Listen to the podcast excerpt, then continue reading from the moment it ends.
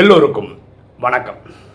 இன்னைக்கு நம்ம பார்க்கக்கூடிய subject behaviour and belief system, நடத்தை மற்றும் நம்பிக்கையின் அமைப்பு. எனக்கு ஒரு நண்பர் இருக்கார். அவர் வந்து ஒரு மல்டிநேஷ்னல் ஃபார்மா கம்பெனியில் ஒர்க் பண்ணுறாரு. அவர் சவுத் இந்தியாவுக்கு மேனேஜர் பொறுப்பில் ஒர்க் பண்ணுறாரு. 2 நாளுக்கு முன்னாடி நாங்கள் ரொம்ப சுவாரஸ்யமாக சில விஷயங்களை டிஸ்கஸ் பண்ணோம்.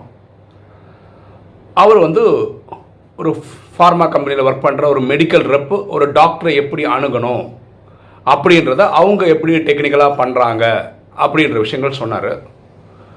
அது எந்த அளவுக்கு யூஸ்ஃபுல்லாக நம்ம எல்லா சினாரியோக்கும் அதை செட் பண்ணலாம். நம்ம வாழ்க்கையில் எல்லாருக்கும் அது யூஸ்ஃபுல்லாக இருக்கும். அதை தான் நம்ம இந்த வீடியோவில் பார்க்க போகிறோம்.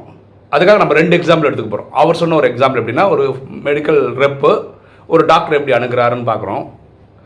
அடுத்த எக்ஸாம்பிள் எப்படி பார்க்க போகிறோன்னா, நம்ம வந்து ஒருத்தரை ராஜயோகம் கற்றுக்கங்க அப்படின்னு ஒருத்தரை பேசுகிறோம். புதியவர் ஒருத்தர், நமக்கு தெரிஞ்சவர், அவர்கிட்ட பேசுகிறோம். இது ரெண்டுமே அப்படியே கம்பேர் பண்ணிகிட்டே பார்ப்போமே. இப்போ இவர் போய் ஒரு மெடிக்கல் ரெப்பை போய் ஒரு டாக்டர்கிட்ட போயிட்டு ஒரு மருந்தை பற்றி எக்ஸ்பிளைன் பண்ணி எழுதுங்கன்னு சொல்கிறாருன்னு வச்சுக்கோங்களேன். அடுத்த வாட்டி போகும்போது அந்த டாக்டர் எழுதவே இல்லை அந்த மருந்து. அப்போது திரும்பவும் எழுதுங்கன்னு தான் சொல்ல முடியும், கரெக்டாக? அப்போ இவங்க எழுதுங்கன்னு சொல்கிறாரு, அந்த டாக்டர் எழுதவே இல்லை, வச்சுப்போம். இது வந்து அவருடைய நடத்தை, பிஹேவியர். அந்த டாக்டரோட பிஹேவியர் என்னென்னா, இவங்க எவ்வளோ சொல்லியும் அவர் அதை எழுத மாட்டார். இந்த மெடிக்கல் ரெப் என்ன பண்ணுறாருன்னா, பார்க்கும்போதெல்லாம் போய் சார் தயவுசெய்து எங்கள் மருந்தும் எழுதுங்க அப்படின்னு சொல்லிட்டு வர்றார். இது அந்த டாக்டரோட நடத்தை. இப்போ இங்கே வருவோம், ராஜயோகத்துக்கு வரும். ராஜயோகத்தில் ராஜயோகம் ரொம்ப நல்லது, அதனால தான் நம்ம ப்ராக்டிஸ் பண்ணிகிட்ருக்கோம். நமக்கு தெரிஞ்சவங்கள அதை ஃபாலோ பண்ணால் நல்லா இருக்கும்ன்றதுனால நம்ம நண்பர் ஒருத்தர்கிட்ட என்ன சொல்கிறோம், இந்த ராஜயோகம் கற்றுக்கங்கன்னு சொல்கிறோம். அவரும் நம்ம மனசு காயப்படக்கூடாதுன்றதுக்காக என்ன சொல்கிறேன், நான் கண்டிப்பாக வரேன் அப்படின்னு சொல்கிறார். ஆனால் வராரா? இல்லை. நாட்கள் ஓடிது, திரும்பி ஒரு வாட்டி பார்க்குறோம், திரும்ப சொல்கிறோம், கண்டிப்பாக போகிறேன்னு சொல்கிறாரு. இது நடக்குது, நம்ம சொல்கிறோம், அவர் போகிறேன்னு வர நம்ப மாட்டார். இது அவருடைய நடத்தையை குறிக்குது. ஒருவேளை இந்த மெடிக்கல் ரெப்பு பார்க்கும்போதெல்லாம் எழுதுங்க டாக்டர் மட்டுமே சொல்லிகிட்டு இருந்தார்னா, சில சமயம் அவர் வாழ்க்கையிலேயே அந்த மருந்து எழுத போகிறது கிடையாது. அதே மாதிரி நம்ம ஒருத்தரை பார்த்து நீங்கள் ராஜயோகம் கற்றுக்கங்க, கேட்குறோம், பண்ணுறேன்னு சொல்கிறாரு. இது மட்டும் நம்ம பண்ணிகிட்டு இருந்தோம்னா அவர் வாழ்க்கைக்கு ராஜயோகம் பக்கம் வராமல் இருக்கிறதுக்கான வாய்ப்புகள் ஜாஸ்தி. அப்போ என்ன பண்ணணும்? அப்போ இந்த மெடிக்கல் ரெப் கம்பெனிக்காரங்க என்ன பண்ணுவாங்கன்னா, அடுத்த சிஸ்டம் ஒர்க் பண்ணோம், பிலீஃப் சிஸ்டம்.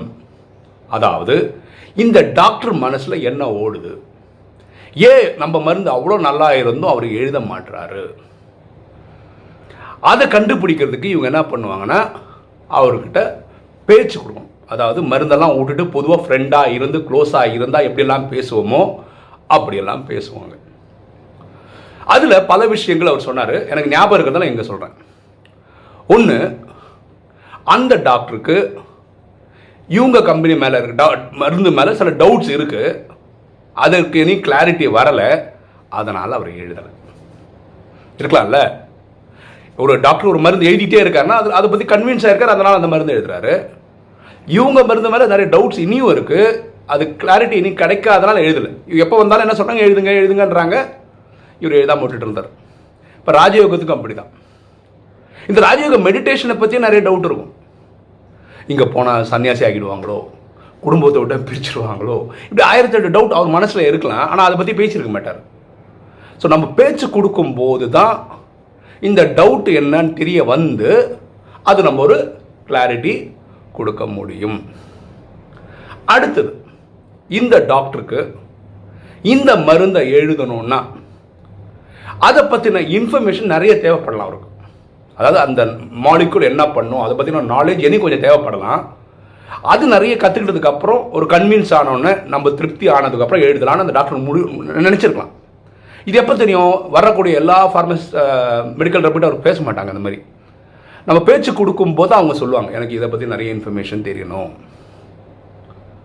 இதே தான் ராஜயோகத்தில் ஓ இது எப்போங்க வர்றது, இதுக்கு ஃபீஸ் இருக்கா, டெய்லி எத்தனை மணி நேரம் தரணும், காலப்புறம் 1 ஹவரா, சாயந்தரம் 1 ஹவரா, இது எத்தனை நாள் கிளாஸுக்கு போகணும், தியரி எவ்வளோ நாள் இருக்கும், ப்ராக்டிக்கல் எவ்வளோ நாள் இருக்கும். ஸோ இந்த மாதிரி நிறைய கேள்விகள் அவர்கிட்ட இருக்கும். இந்த கேள்விகள் பதில் தெரியாதனால வராமையும் இருக்கலாம். மூணாவது, இது ஃபார்மா கம்பெனியில் நடக்கக்கூடிய ஒரு விஷயம், லிமிட்டேஷன். லிமிட்டேஷன்னா ஒரு எக்ஸாம்பிள் சொல்கிறேன் பாருங்களேன். ஒரு எக்ஸாம்பிள் தான், எனக்கு புரிஞ்ச லெவலில் நான் சொல்கிறேன். இந்த ஒரு கம்பெனி, இவங்க நம்ம அந்த மெடிக்கல் ரப்போ போய் பேசிகிட்டு இருக்கல, அந்த கம்பெனி தயாரித்த ஒரு மாலிக்கூல் எல்லாமே ஒரு R&D ரிசர்ச் இது பண்ணி தான் கண்டுபிடிக்கிறாங்க மருந்தெல்லாம். ஒருவேளை ஒரு 19 ஒரு எக்ஸாம்பிள் 2000 கண்டுபிடிச்ச மருந்துன்னு வச்சுப்போம். அந்த மருந்து இந்த ஏதாவது ஒரு பேஷண்ட்டுக்கு கொடுக்குறோன்னா ஒரு 3 மாதம் ஆகும்னு வச்சுக்கோங்களேன், பக்காவாக நார்மலாக. இதெல்லாம் எக்ஸாம்பிள் தான் பேசிகிட்டு இருக்கோம்.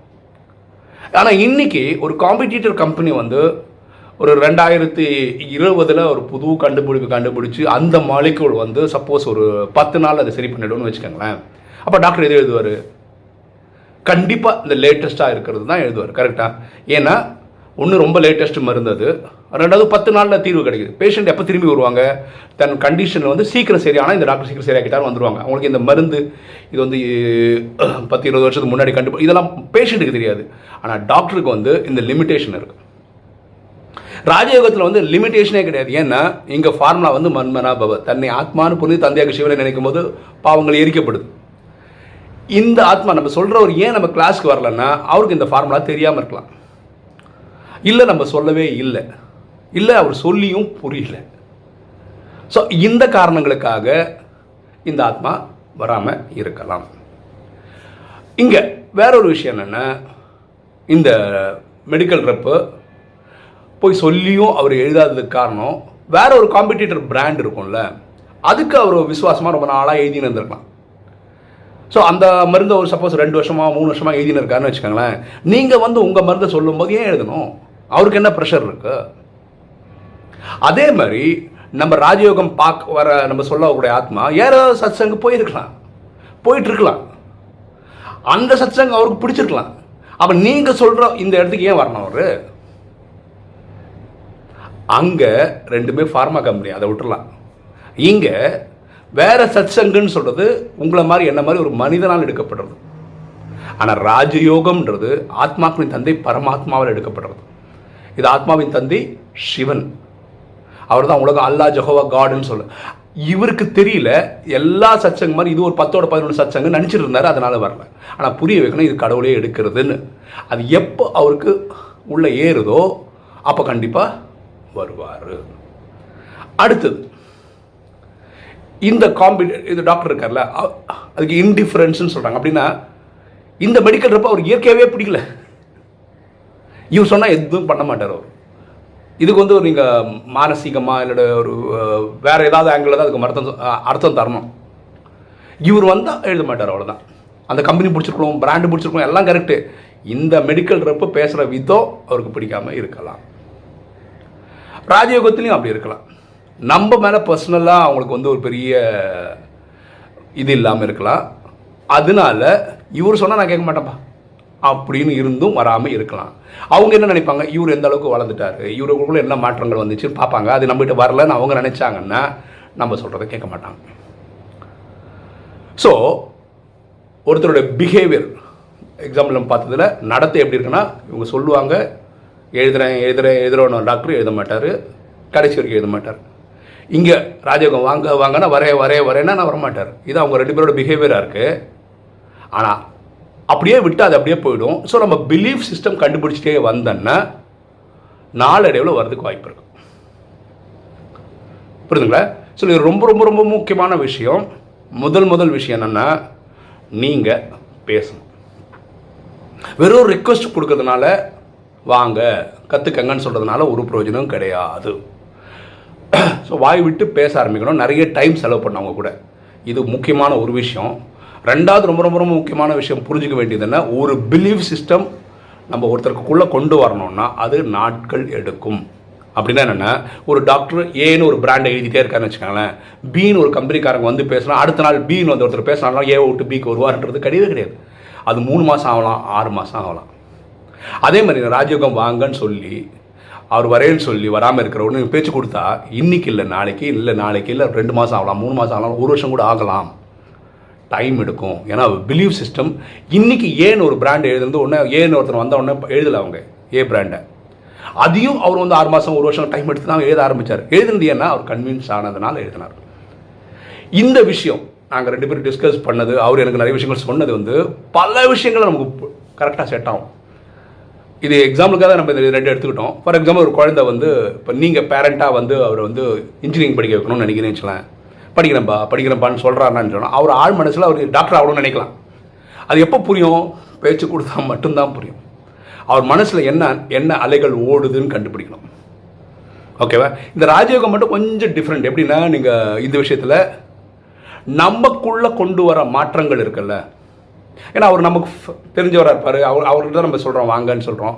அவர் நம்ம கூட ரொம்ப வருஷமாக வாழ்க்கையில் ஃப்ரெண்டாக இருப்பார், ஏதோ ஒரு வகையில் தெரிஞ்சவராக இருப்பார், அதனால தான் நம்ம உரிமையாக வாங்கன்னு சொல்கிறோம்.